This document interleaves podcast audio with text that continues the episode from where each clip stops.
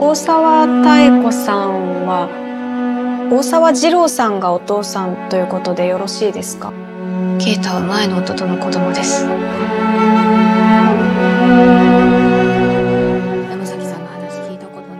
Koji Fukada, je ne sais pas si vous le connaissez, c'est l'un des plus grands et des plus prolifiques réalisateurs japonais actuels. Après L'infirmière en 2020 et son diptyque Suis-moi, je te fuis, fuis-moi, je te suis, son nouveau film est une scène de la vie privée intitulée très sobrement Love Life.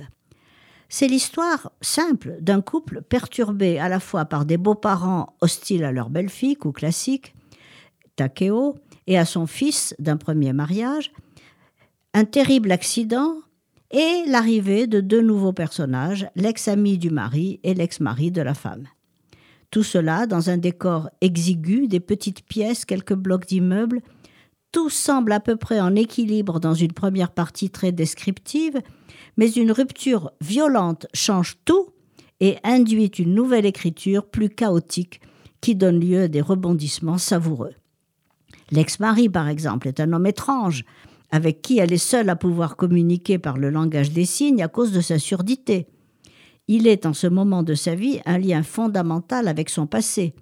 Grâce à lui, elle surmonte ce terrible accident dans des scènes d'une douceur extrême où il ne se passe pas grand-chose mais où l'intensité de leur rapport apparaît comme des dialogues non formulés.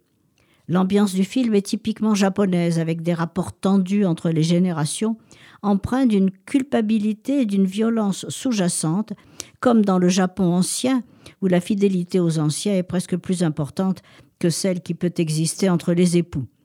D'où le peu de chaleur humaine qui se dégage de toutes ces scènes pourtant familiales. Dans l'affliction et le drame, il n'y a aucune manifestation d'affection, peu d'égards accordés à ceux et celles qui souffrent le plus.